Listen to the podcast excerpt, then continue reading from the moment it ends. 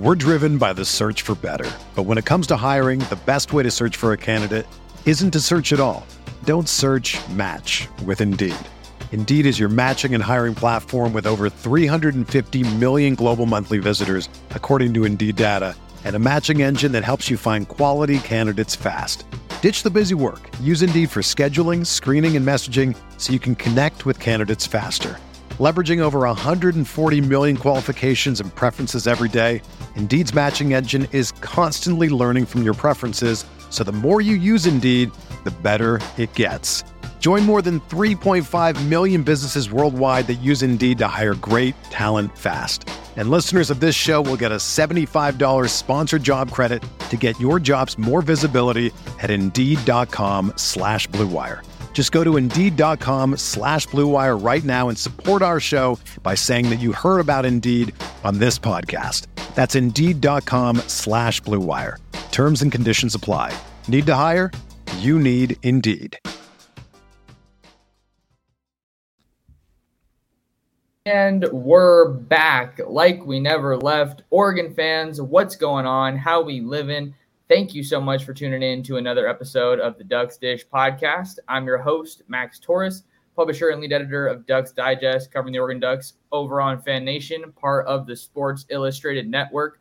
It's Monday, August 28th, and it is game week for the Oregon Ducks, who open up their season, their 2023 season, uh, against the Portland State Vikings at home in Eugene at Autzen Stadium. So we're going to be talking about how we define success for Oregon football in 2023. And joining me to do that is my good friend, friend Spencer McLaughlin. He is the host of Locked On Ducks and Locked On Pac-12. How we doing, man? We are so ready for football. It is almost indescribable, but we are going to have football, thankfully, this Saturday, and I'm going to be able to watch the whole thing because my Southern Utah game is on Thursday. So I'm going to be able to have like a, a true college football Saturday. So, and, and for people who maybe don't know, I do play by play for Southern Utah University. So sometimes I'm kind of like trying to navigate. Like last year, I was watching a lot of, and I will this year too. Like I'm watching the Oregon game while getting ready for the broadcast for for Southern Utah, and then I kind of got to just check during commercial breaks and such. But game one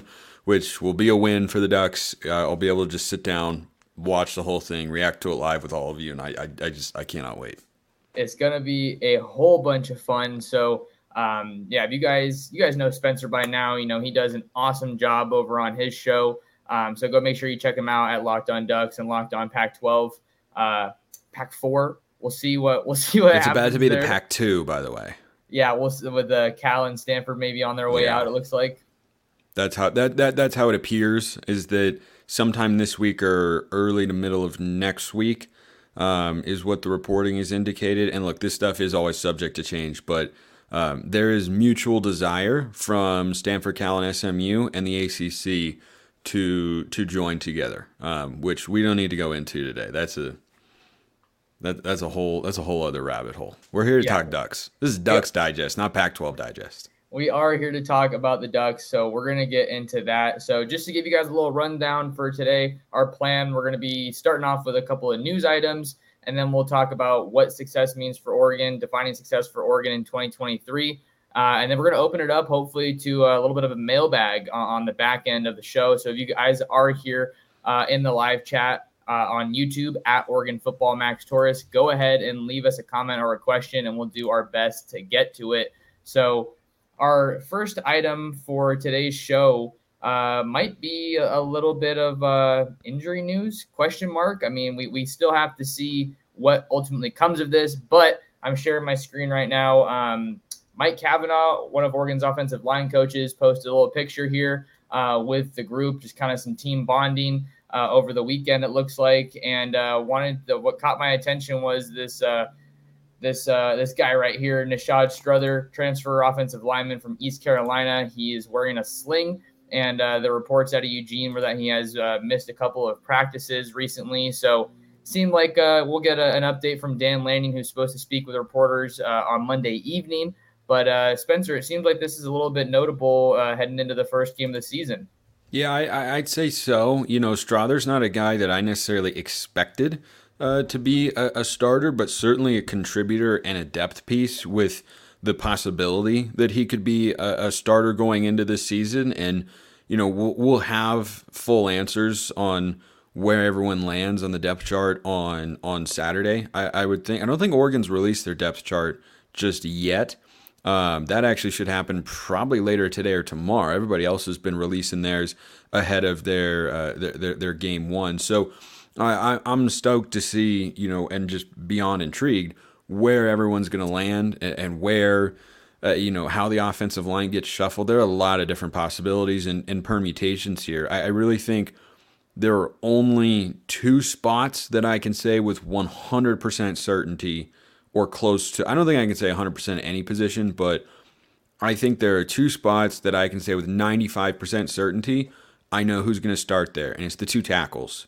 Everything else on the interior, Max, it could go. I think it could go a lot of different ways.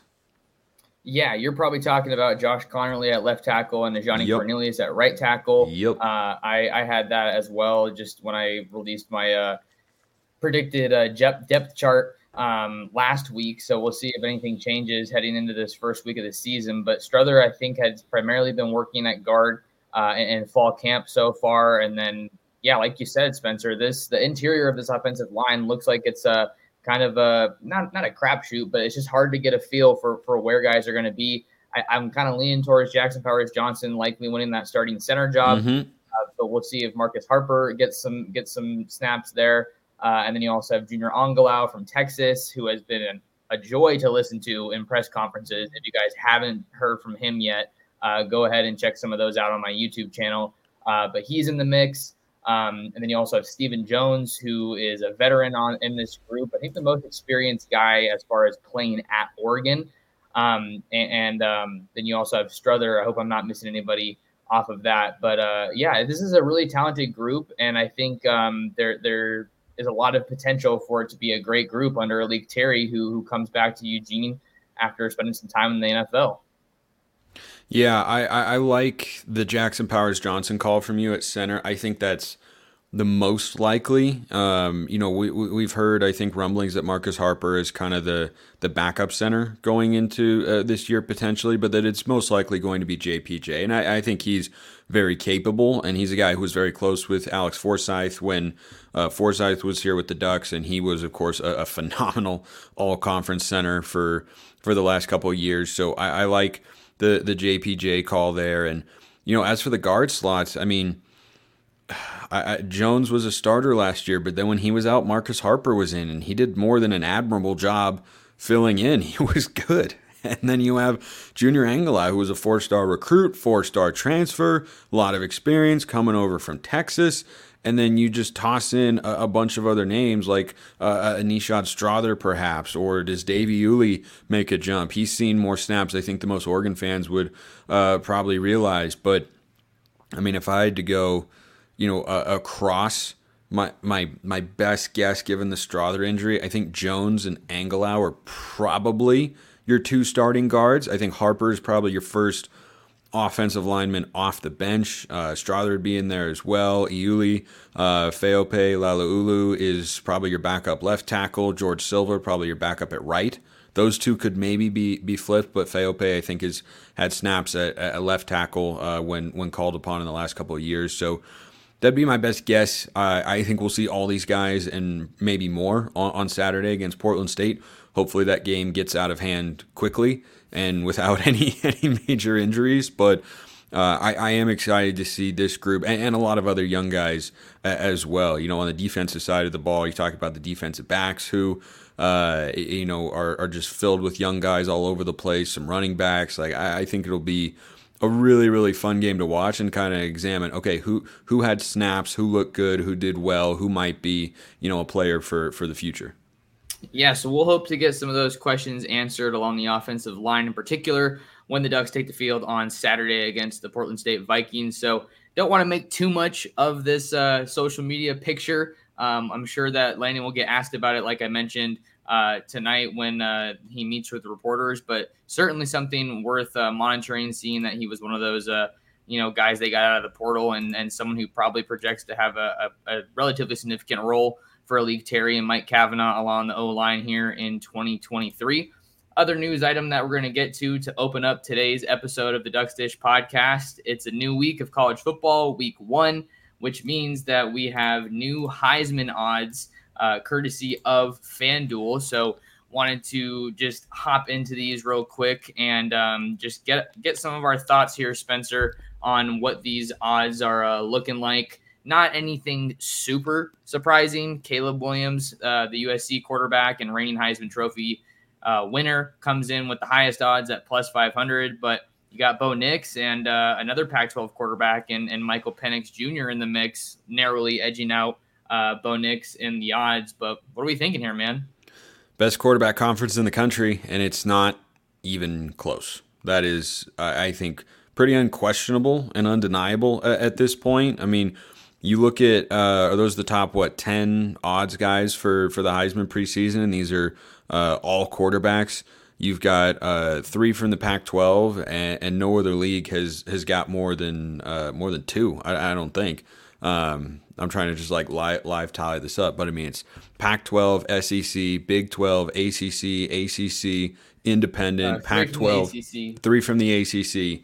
But the the lineup of quarterbacks below those top three are much stronger in the Pac than in uh, the ACC. I, I, am curious that there's not a single non quarterback on here. It is a quarterback world, it's a passing game, football now offensively, but I, would watch out for Blake Corum at Michigan. I, I, think that's a name in the Heisman right now. The, the problem is he's got a dynamic number two back in Donovan Edwards, but if they unleash Blake Corum, he can be that sort of guy who's the centerpiece. Uh, like I think he's a more important piece to Michigan than JJ McCarthy, who I think is good. I don't think he's that good. Like I would not bet JJ McCarthy to win the Heisman. I would bet everybody else on this list before uh, JJ McCarthy, and that includes Quinn Ewers, who I'm not particularly high on compared to some other people. But I, I, I think that Corum is a guy that can be really productive, can be really dynamic, and is going to be on a very, very good football team. And we know that that matters, right? It's always the best player on the best team, uh, usually, unless you have a year like Caleb Williams did last season. I don't think he repeats as the Heisman Trophy winner. I think there are too many talented players in the country for that to happen. Um, but Bo Nix has got a shot. I mean, there's a world Oregon has to make the playoff, but hey, Josh Pate thinks Oregon's making the playoff, so it's not like it's out of the realm of possibility here that it would be the shocker of all shockers to see Oregon make the playoff in 2023. But I don't think the a successful season for the Ducks has to include Bo Nix being a Heisman finalist, but wouldn't hurt. In or yeah, no, it wouldn't hurt, but it'd be like a nice cherry on top.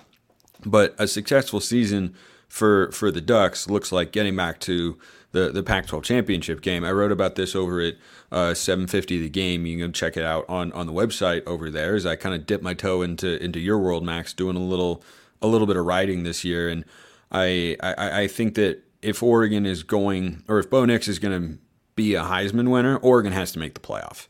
Like he won't put up the stats that are so absurd that you just uh, he just has to be the best player in college football, like Caleb Williams a year ago.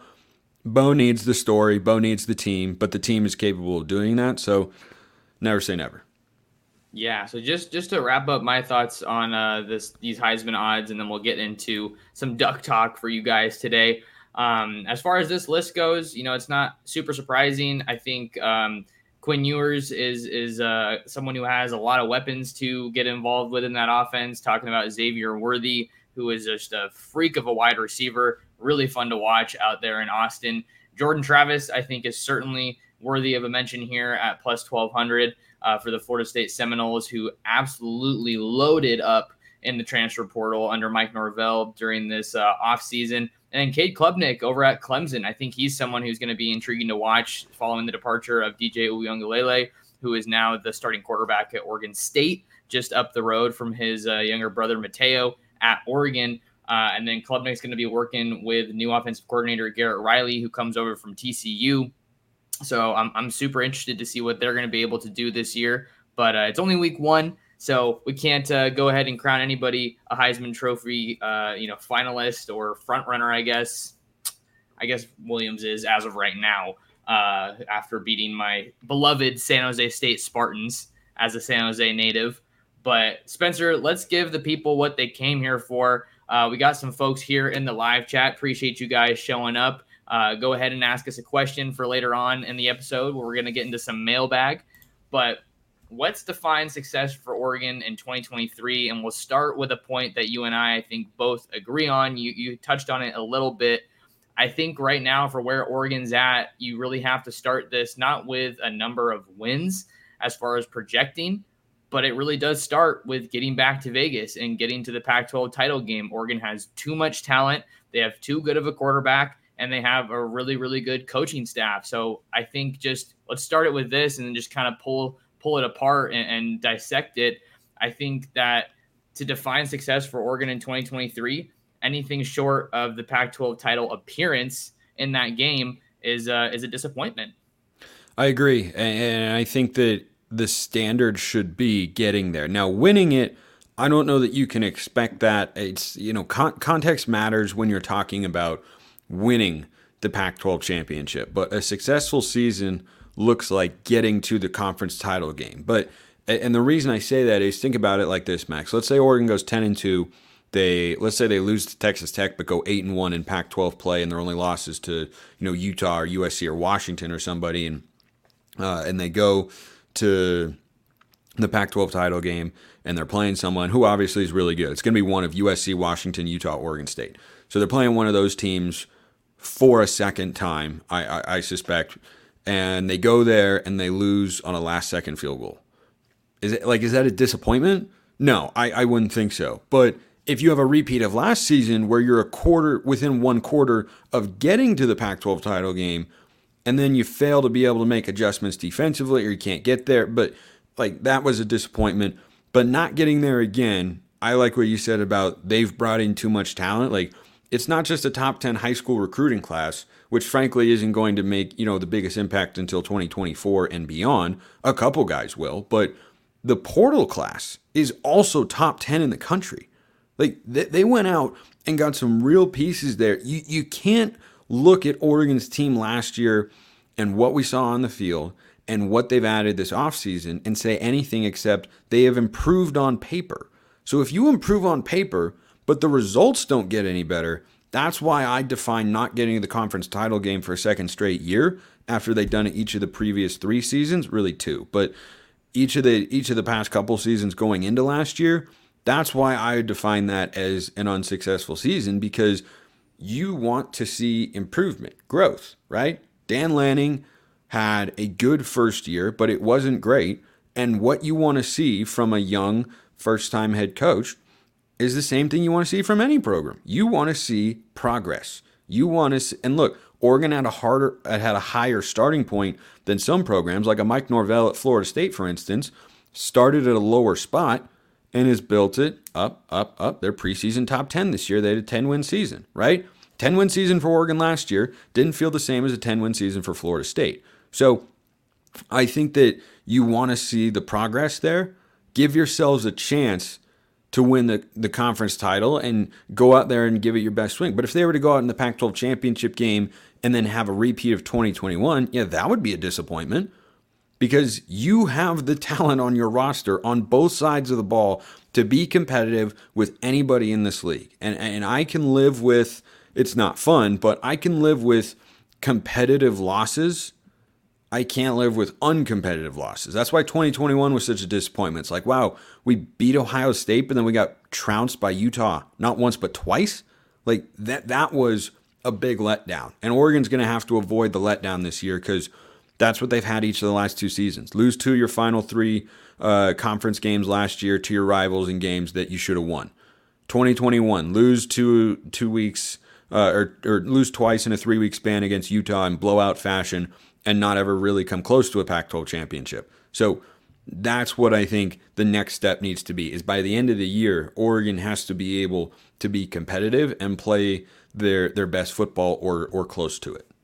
Yeah, so let, let's unpack that a little bit, talking about the, the conference title game. L- looking back to last year in particular, why didn't Oregon make it to the conference title game? Well, couldn't make adjustments. The, the, the hinges, things came off in that Washington game when Bo got hurt. Uh, I think that's kind of like a freak accident type of a deal. But hey, you got to be accountable and you got to have uh, a quarterback that's ready to go in at any moment's notice. And then they got trounced in the second half, I guess, at least in in the trenches by Oregon State. but you win those games and you are in the Pac-12 title game. You you guys know how that works. So it's just had even, to win. Just had to win one of them, by the way. Sure, sure, but they were both incredibly winnable. That was the point I was making. Oh yeah, um, they should have won both games. They had a the ESPN win percentage that gets tracked in the app. Oregon was a ninety percent or greater chance to win both of those games. To lose both of those games statistically by by that particular metric, which I'm sure is not completely perfect, but is indicative of where Oregon was at in those games. To lose those games was about a one percent chance. Exactly. Yeah. So you're you're making my point for me right there, Spencer. So I think it's it's kind of a two part thing I want to talk about here. It's it's not even just that Oregon needs to be able to finish games uh, in the 2023 season. I think that's going to be a big part uh, of what makes them successful and kind of the part of the gap that we see between the good teams and the great teams. Being able to finish games, not let your opponent stick around. Uh, I'm thinking about the Cal game last year, uh, 42 to 24. You know, I don't think that was a, a, crazy close game, but I was at that one and I was like, dang, they're kind of sticking around for a little bit here. Um, so like that should have been a, a pretty, you know, decisive win in, in, my eyes. And then just building off of that, not only do you have to be able to finish games, finish the season, finish finish your schedule. And I think back to the the 2021 season when there were no adjustments uh, from from Mario Cristobal and that coaching staff, and just mirror images of each other for those two games. Um, you you cannot let that happen again. When, when, as the season drags on, Spencer, and you're getting to those games that are more and more important, that's when you need to be shining. You can't be you can't be tensing up and, and you know worried about the limelight and the spotlight. And I think to do that, Dan Lanning's gonna need to just show some some more growth as a head coach. I'm not trying to be critical of him, but you know you just gotta prove yourself, prove to everyone that you are an asset as a head coach because clearly Mario Cristobal did not do that when things kind of fell off at the end of the 2021 season. There was a lot of stuff going on. Uh, there was all the smoke around the coaching rumors. Uh, Oregon doesn't have to deal with that right now. So I think that that was kind of a lot that I threw at you. But finishing games and then you know finishing your schedule, like winning those games that you're supposed to win, and you know win when it counts late down the down the stretch. We're driven by the search for better. But when it comes to hiring, the best way to search for a candidate isn't to search at all. Don't search match with Indeed. Indeed is your matching and hiring platform with over 350 million global monthly visitors, according to Indeed data, and a matching engine that helps you find quality candidates fast. Ditch the busy work. Use Indeed for scheduling, screening, and messaging so you can connect with candidates faster. Leveraging over 140 million qualifications and preferences every day, Indeed's matching engine is constantly learning from your preferences, so the more you use Indeed, the better it gets. Join more than 3.5 million businesses worldwide that use Indeed to hire great talent fast. And listeners of this show will get a $75 sponsored job credit to get your jobs more visibility at Indeed.com slash BlueWire. Just go to Indeed.com slash BlueWire right now and support our show by saying that you heard about Indeed on this podcast. That's Indeed.com slash BlueWire. Terms and conditions apply. Need to hire? You need Indeed. Yeah, I, I agree. And I, I think that when you look at Oregon's schedule this year, there are some really tough games, but it actually – breaks in a more favorable fashion than last year because they had to play Washington, Utah, and Oregon State in a three week span. And you look back and go, okay, that's three teams that ended the season with 31 combined wins, right? Utah had 10, Oregon State had 10, Washington had 11. So this year, they don't have a back to back gauntlet sort of deal because they play USC, then they play Arizona State, and then they play Oregon State, right? Having it's not like there are any weeks off, but there are easier matchups for the Ducks. And, and I think that last year their schedule got a little bit front loaded. There was the UCLA game in there, but you had all those tough games clumped together, and it was your last three of, of the season. And and I really wonder if you know the Washington game is earlier in the year, or if the Utah game is, is earlier in the year if those games don't go differently. I mean, Oregon ended up beating Utah, of course, but Bo Nix was severely hobbled. Why? Because he had to be in a situation against a good team in Washington the week prior where we were relying on him to use his legs. That introduces an element of risk. He gets hurt, and it wasn't the same. So I, I just think that that's a that's a break for the Ducks schedule wise. Now they have three really hard road games this year, and if they win two of them, they're doing great. I don't know that they will because of the caliber of teams they'll be playing, but if they beat two of Texas Tech, Washington, and Utah, all of which are on the road, that's going to be a team that is likely good enough to get to the Pac 12 championship game and win it because those are all, and I, I say this all the time on my show. Do not for one millisecond overlook Texas Tech. Oh, no. That is a good football team. They are talked about as a dark horse in the Big 12. They were an eight win team a year ago. They beat Ole Miss out of the SEC. When Tyler Shough, our old buddy, has started and finished the game at quarterback, he is 8 0 as a Red Raider. He has developed into what he never was able to at Oregon, and that is a solid, fairly consistent, not incredible, but a solid starting quarterback at the Power 5 level. So you're going to face a good team with momentum and what looks like a good coach, a capable quarterback, and a tough road environment. There's nothing about that that screams automatic Oregon victory. We're only a three point favorite for a reason.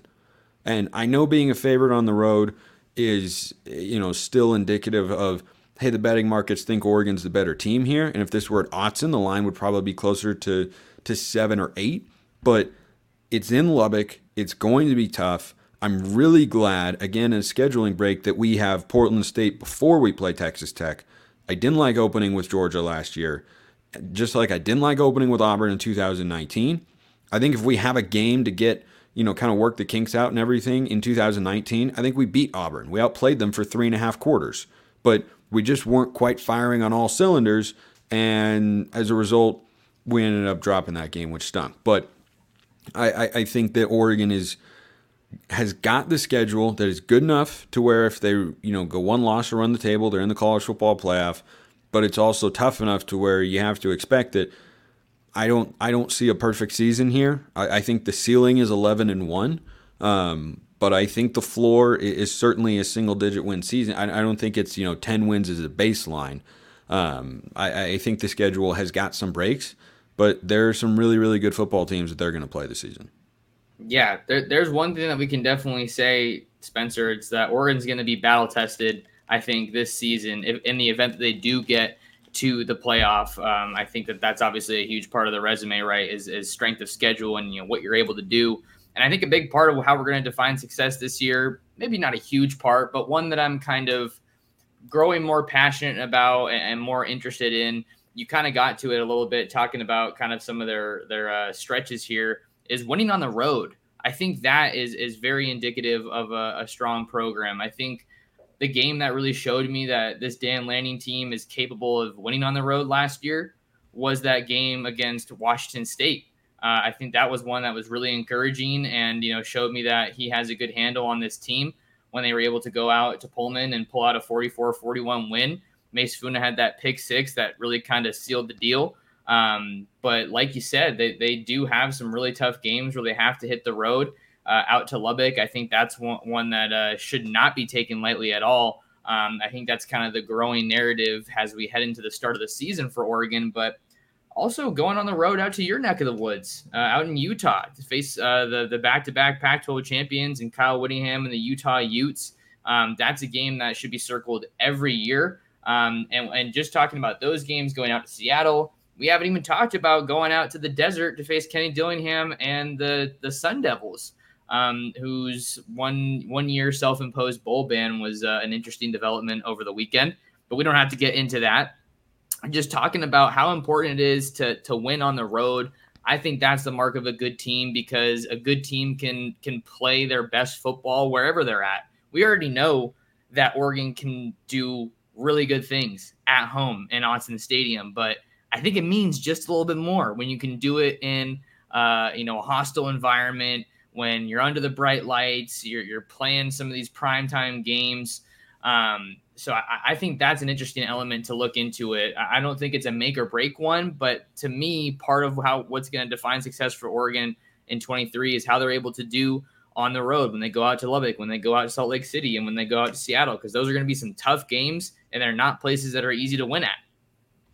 Yeah, they they are tough, and I, I think that the the true measure of a team is how can you be away from home? Because if you're only good at home, then you can't just you know look at your schedule and say, well, every tough road game is going to end up being a loss. And I think in conference play, you look at the Washington and the Utah games. We've talked about Texas Tech uh, as well. Those are going to be really, really good barometers. I, I, I am excited for the Tech game on, on on multiple fronts. Number one, I think it's going to be a really fun, entertaining football game.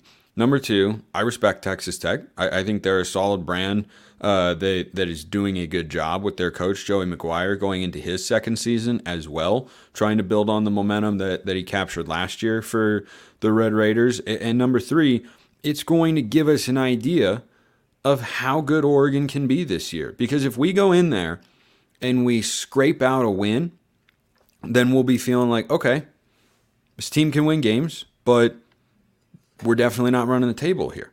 But if we go in and we lose by 10, then it's like, okay, something's something's off, and you know, changes got to be made to the scheme or so. Like they they better start playing better football, or this could get ugly in the Pac-12 compared to what our, our standards and expectations are. But if we go in there and we win by two touchdowns, then we'll be coming out feeling okay. That's a good football team that we just beat on the road by two scores.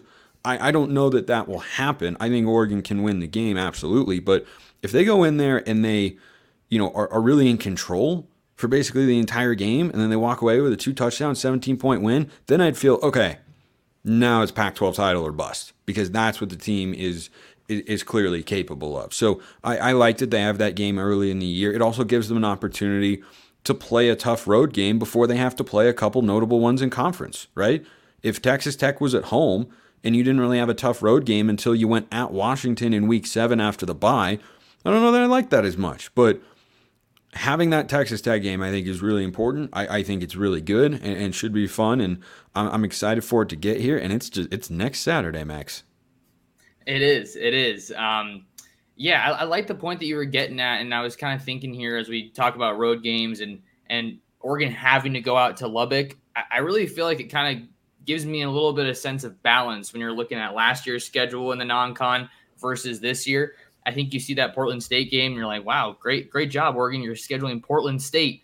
Um, but those games are important, right? Because you just said it yourself. You know, what if Oregon did have a tune up game before they faced Auburn? I think the really good teams, maybe you can make the argument they wouldn't need or shouldn't need a tune up game.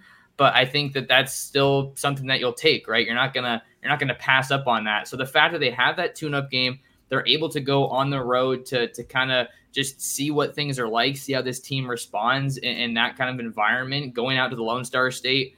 And football is like religion out there. Everybody knows that. Um, I certainly felt that vibe when I was out there for the Adidas All American Bowl in uh, in January. But yeah, lo- love that they have that road game to, to get tested a little bit, and you come back home to face Hawaii before you kick things off with the Pac-12 slate against uh, Coach Prime and, and the Buffs.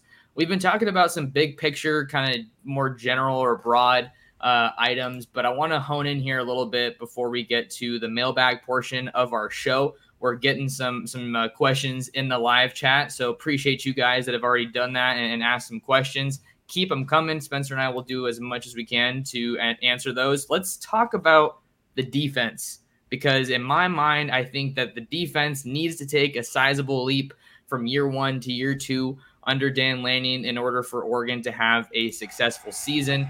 Uh, you're looking at the pass rush, which is going to be heavily involved with Jordan Burch, Matayo Uiagalelei, Mase Funa, guys like that, Popo Aumavae. Um, I think that all those guys, Brandon Dorlus, they're going to play a huge role. But let's just talk just about how this defense has so much talent, under delivered last year. But if they can take a good step forward and kind of show us like they're not going to be the Georgia defense of 2021, right? Or maybe even 2022.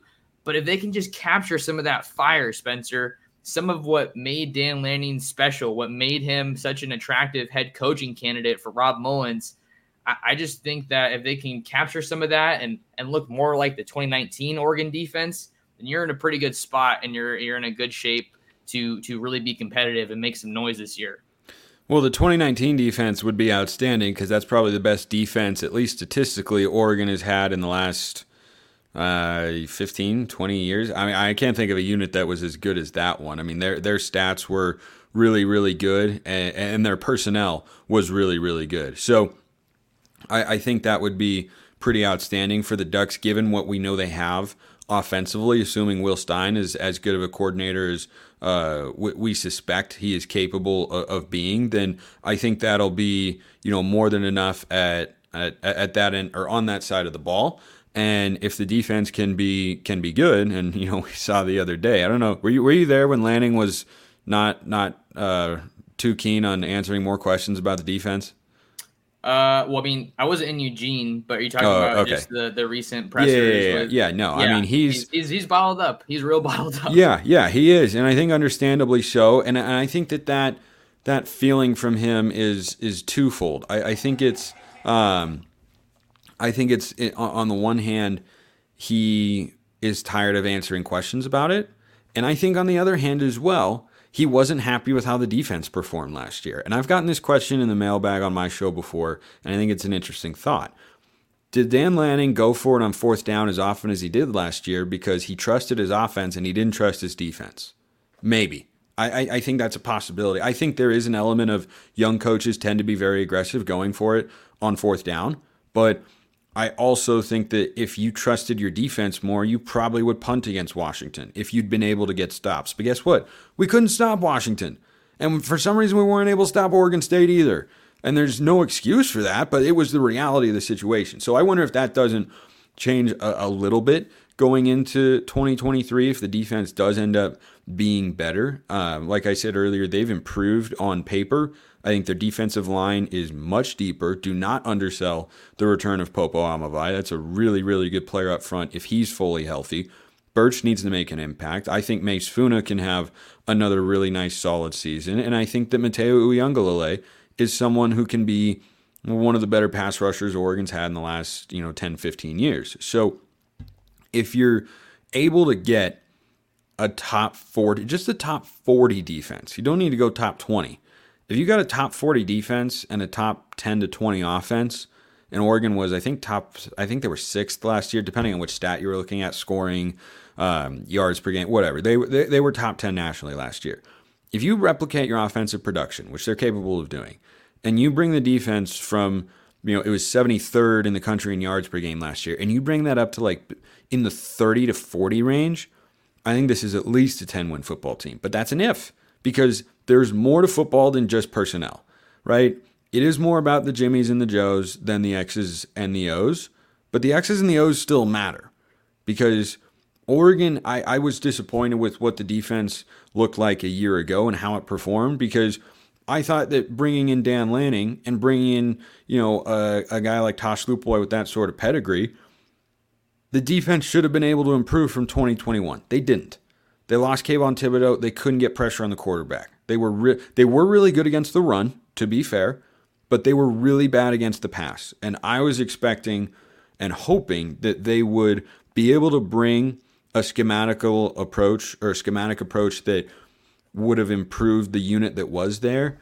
And so I'm willing to give now in the transfer portal era a one year amount of leeway for that. But going in a year two, we need to see some substantial steps forward, or else you have to ask questions about coaches and you have to ask questions about whether or not we, you know, can can have hope that a great defense can can be assembled here because they have they have had all the tools. I, I think year three is like the true pop year for the defense. That's my prediction because Matayo will be in year two all those defensive linemen that got recruited, they'll be going into year two. You'll have a lot of defensive backs with a lot of talent and promise as well. But year two here should should show some some huge substantial growth, and then year three is when they should be able to, at least in my view, build a, a pretty dominant unit. So I, I'm more than intrigued because we've been talking about it for so long to see what it looks like, to see how it feels compared to last year. But the biggest thing it starts on the defensive line. They've got to be able to get pressure on the quarterback. Yeah, and there's reason to think they're going to be able to do that. You talked about the the people that they brought in and and the coaches, just as far as why they kind of came up short last year. It was just a head scratcher having Dan Lanning and Tosh Lupoi.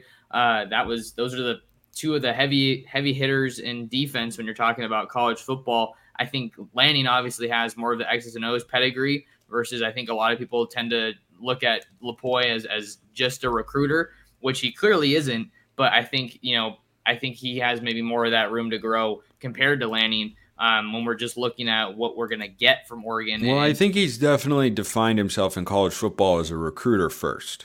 That's what I'm saying. That's what I'm saying. Yeah. Okay. Yeah. Because he's a high level recruiter, Tosh Lupoi. But when he was at Alabama as a defensive coordinator, Nick Saban in the middle of the year stripped him of defensive play calling duties, and then he was no longer in that position and he went off to the NFL for a while. So you know, he hadn't been in DC in a little while, maybe just need another year, but I, am curious about the Chris Hampton hire. I wonder how involved he is in the defensive game plan and play calling. Because I think a guy like that might have been able to get a full time defensive coordinator job at a school bigger than Tulane or maybe get a raise out of Tulane, but he decided to come to Oregon. I suspect, have no inside info here, I'm just guessing. I suspect Chris Hampton is going to uh, you know, truly, at least truly be a co defensive coordinator, if not perhaps the defensive play caller. Yeah, we will we will see. I, I tend to think that if if Lanning isn't calling plays, then then it would make sense to to you know give Hampton a shot at it. Um, I wish but, Lanning would call but, plays, but we'll see. I mean, that's that's a question that we're never going to get an answer to. I feel like, um, but but we'll, we'll see what happens. You know, as the season kind of unwinds. Um, just to kind of wind down a couple a little bit of you know our talk back and forth before we get some mailbag, Spencer. I think that the expectations for Oregon's defense clearly grow because of the guys that they brought in from the portal. That also, I think, helps close the gap in terms of what you need to take that next step. If you're just adding better, proven players from the portal, I think that they're able to kind of accelerate that process. But that being said, it's still a defense that has to have that chemistry. They have to, you know, learn how to play to each other's strengths. You can't just get great players and expect to have an amazing defense. Sure, it helps a heck of a lot, but you, it takes time to to gel and get to that you know product that you want on the end on the field at the end of the day. Um, so the defense is, is definitely going to be an interesting group to, to monitor. They have all the talent in the world to kind of take that next step in their evolution. Everyone is talking about magnesium. It's all you hear about. But why? What do we know about magnesium? Well, magnesium is the number one mineral that 75% of Americans are deficient in. If you are a woman over 35, magnesium will help you rediscover balance, energy, and vitality. Magnesium supports more than 300 enzymatic reactions in your body, including those involved in hormonal balance. From functional medicine doctors to mental well being and female hormone experts, we all know that magnesium is the one mineral to improve all aspects of well being and health. But which one? Magnesium Breakthrough from Bioptimizers, the trusted choice recommended by leading experts with seven best absorbed forms of magnesium to ensure your body receives the support it needs for overall well-being. Go to bioptimizers.com slash balance today and use code BALANCE10 for 10% off. Support your journey to wellness at B-I-O-P-T-I-M-I-Z-E-R-S dot com forward slash balance. Magnesium Breakthrough from Bioptimizers, your foundation to optimal health and vitality.